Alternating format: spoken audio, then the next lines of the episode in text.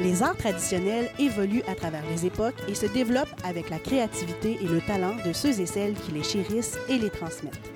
C'est grâce à ces porteuses et porteurs de traditions qu'on peut apprécier la musique et la danse trad, les contes et les savoir-faire artisanaux toute l'année durant. Je m'appelle Cassandre Lambert-Pellerin et je suis fière de vous présenter Porter la tradition, un balado qui va à leur rencontre.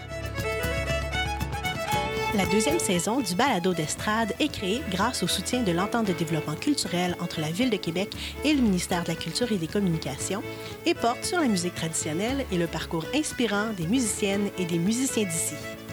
Aujourd'hui, on prend quelques minutes pour bien s'intéresser aux recherches universitaires de Laura Risque sur la musique traditionnelle.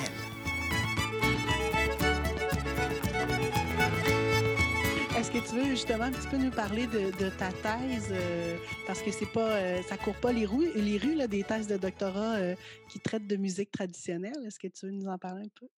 Oui, non, il n'y en a pas beaucoup. Il y a Jean Duval, Ouais.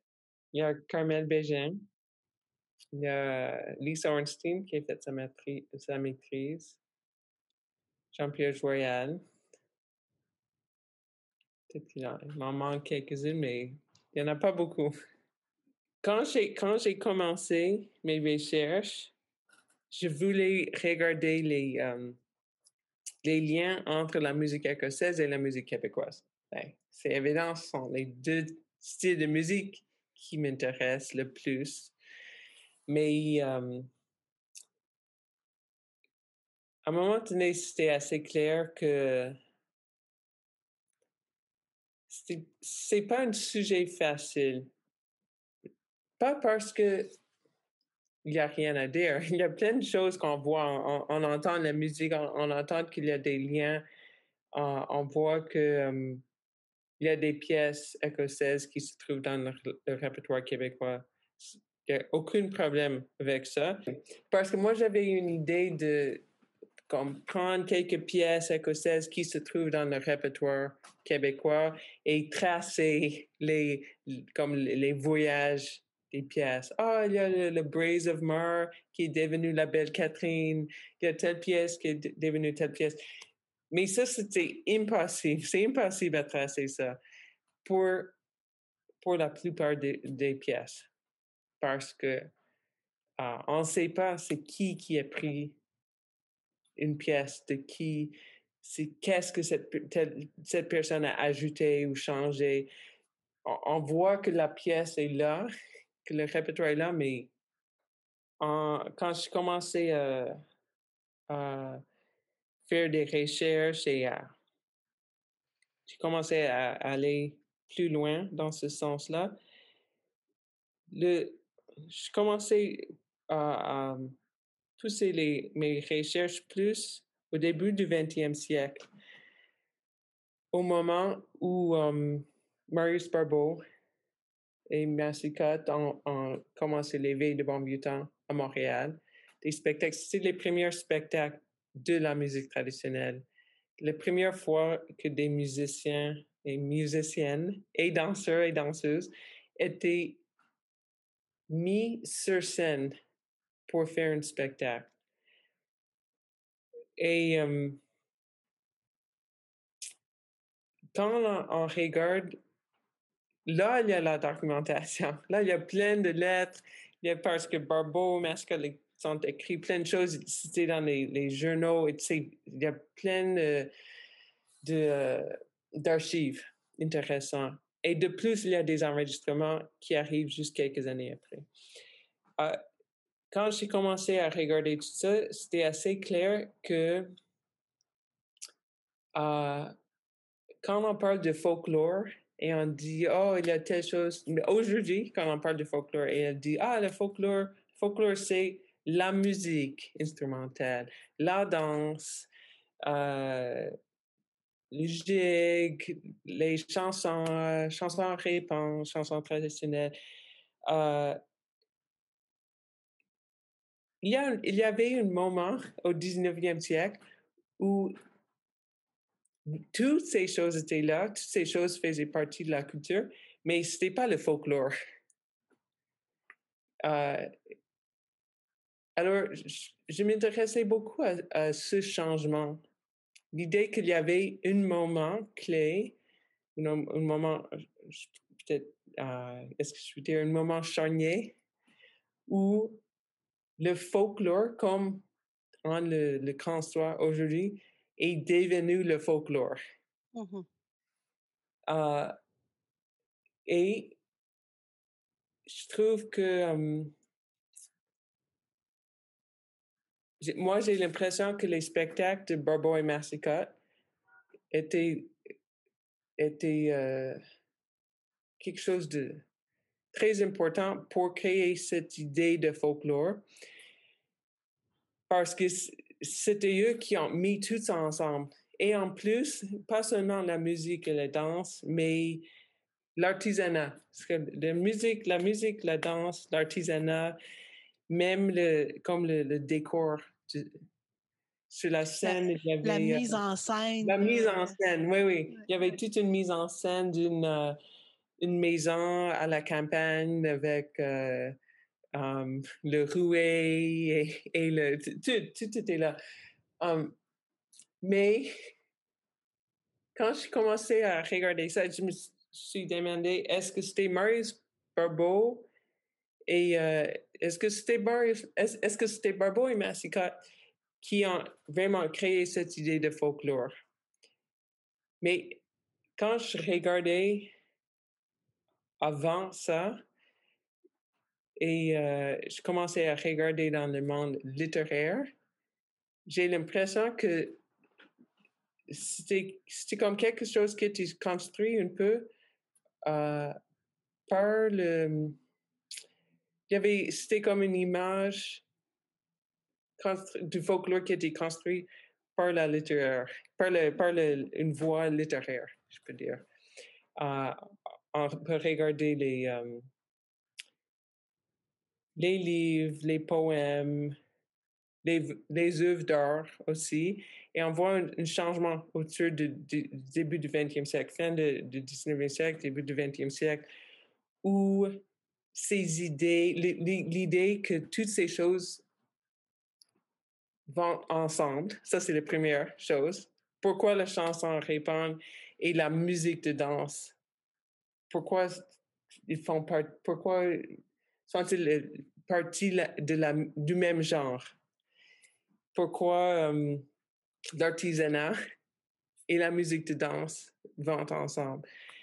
Euh, tout ça, c'est comme une construction d'une image d'une Québec, peut-être une Québec euh, idéalisée, Québec rural, conservative quand même, idéal, idéal du début du 20e, du 19e siècle, qui était euh, comme une passé qui était en train de s'oublier, en train d'être euh, oublié.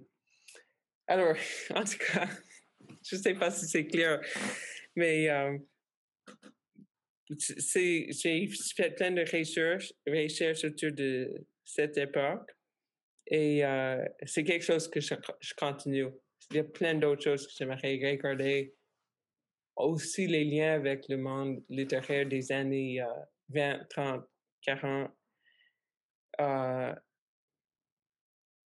mais après, après ça, ça, ça faisait partie de ma thèse, mais après ça, j'ai regardé, j'ai commencé à regarder les, euh, les enregistrements des années 20 parce que d'un côté, on, on, a les folkloristes qui dit voici la musique, la musique folklore, voici euh, une musique qui représente le Québec, une musique nationaliste.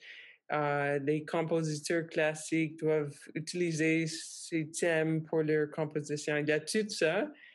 Et de l'autre côté, il y a des Villeneuve qui font des enregistrements. Il y a Isidore Soucy, il y a Mar Montmarquette, il y a La Bauduc. Et c'est étonnant, mais les folkloristes en temps s'intéressaient pas aux musiciens qui, qui faisaient les enregistrements commerciaux. C'est trop commercial.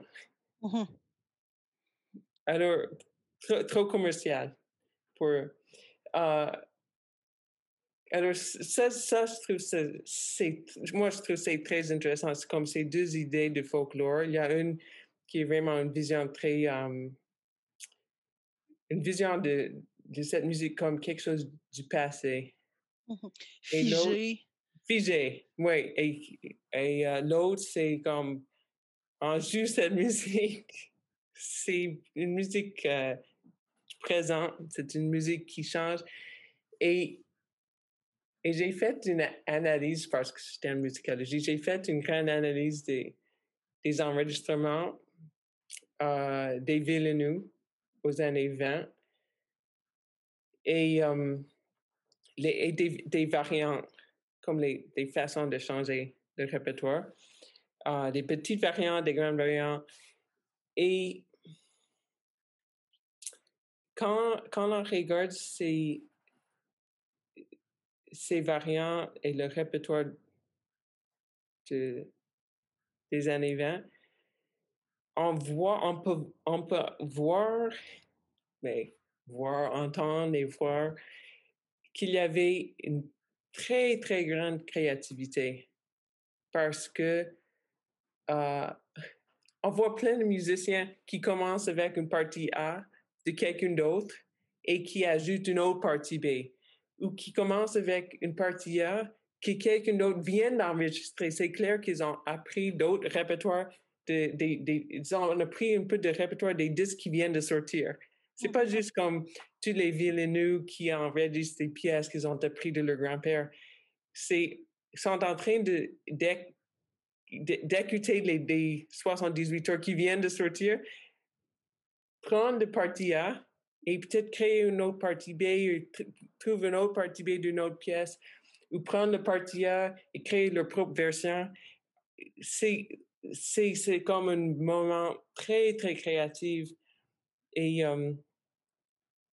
Jean Duval parle un peu de ça dans sa thèse, le fait que lui, pense qu'il y a beaucoup de compos. Et moi aussi, je pense, ces, ces enregistrements de Souci, je ne sais pas quel pourcentage, mais moi, je, dirais, c'est impossible qu'Isidore Soucy euh, est arrivé à Montréal avec tout ce répertoire-là de son village. Mmh la quantité d'enregistrements qu'il a fait. Et on, voit quand on regarde les, enregistrements de Soucy, lui commence, les, ses premiers enregistrements, il commence à enregistrer il, il enregistre des, comme un répertoire et à un moment donné, il commence à réenregistrer les mêmes pièces, mais avec d'autres noms. Mmh Pour moi, c'est une signe, peut-être c'est une signe comme, OK, il a tout enregistré, il ne connaît pas d'autres pièces, mais il y a un marché pour ça. Alors, oui, il va enregistrer la même chose, mais une autre version. Il va faire des compos, il va créer des choses dans le studio moi, je dirais, j'imagine qu'il y a plein de ces enregistrements qui sont des compos ou des versions très loin quand même d'une autre, autre pièce. Um, OK, alors je vais juste continuer avec parce que c'est comme deux parties de mes recherches et les autres, je vais, je vais passer plus vite. Mais le, le, seul, seule pièce que je trouvais, euh, que je pouvais vraiment tracer. la seule pièce écossaise que je pouvais tracer dans la musique québécoise était le Money Mask. Mmh Parce que le nom n'a pas changé. Alors, j'ai fait tout un chapitre sur le Money Mask. Et euh, les versions du Money Mask se trouvent ici au Québec. Et, euh, et, le, et la dernière section de ma thèse était sur soirée canadienne.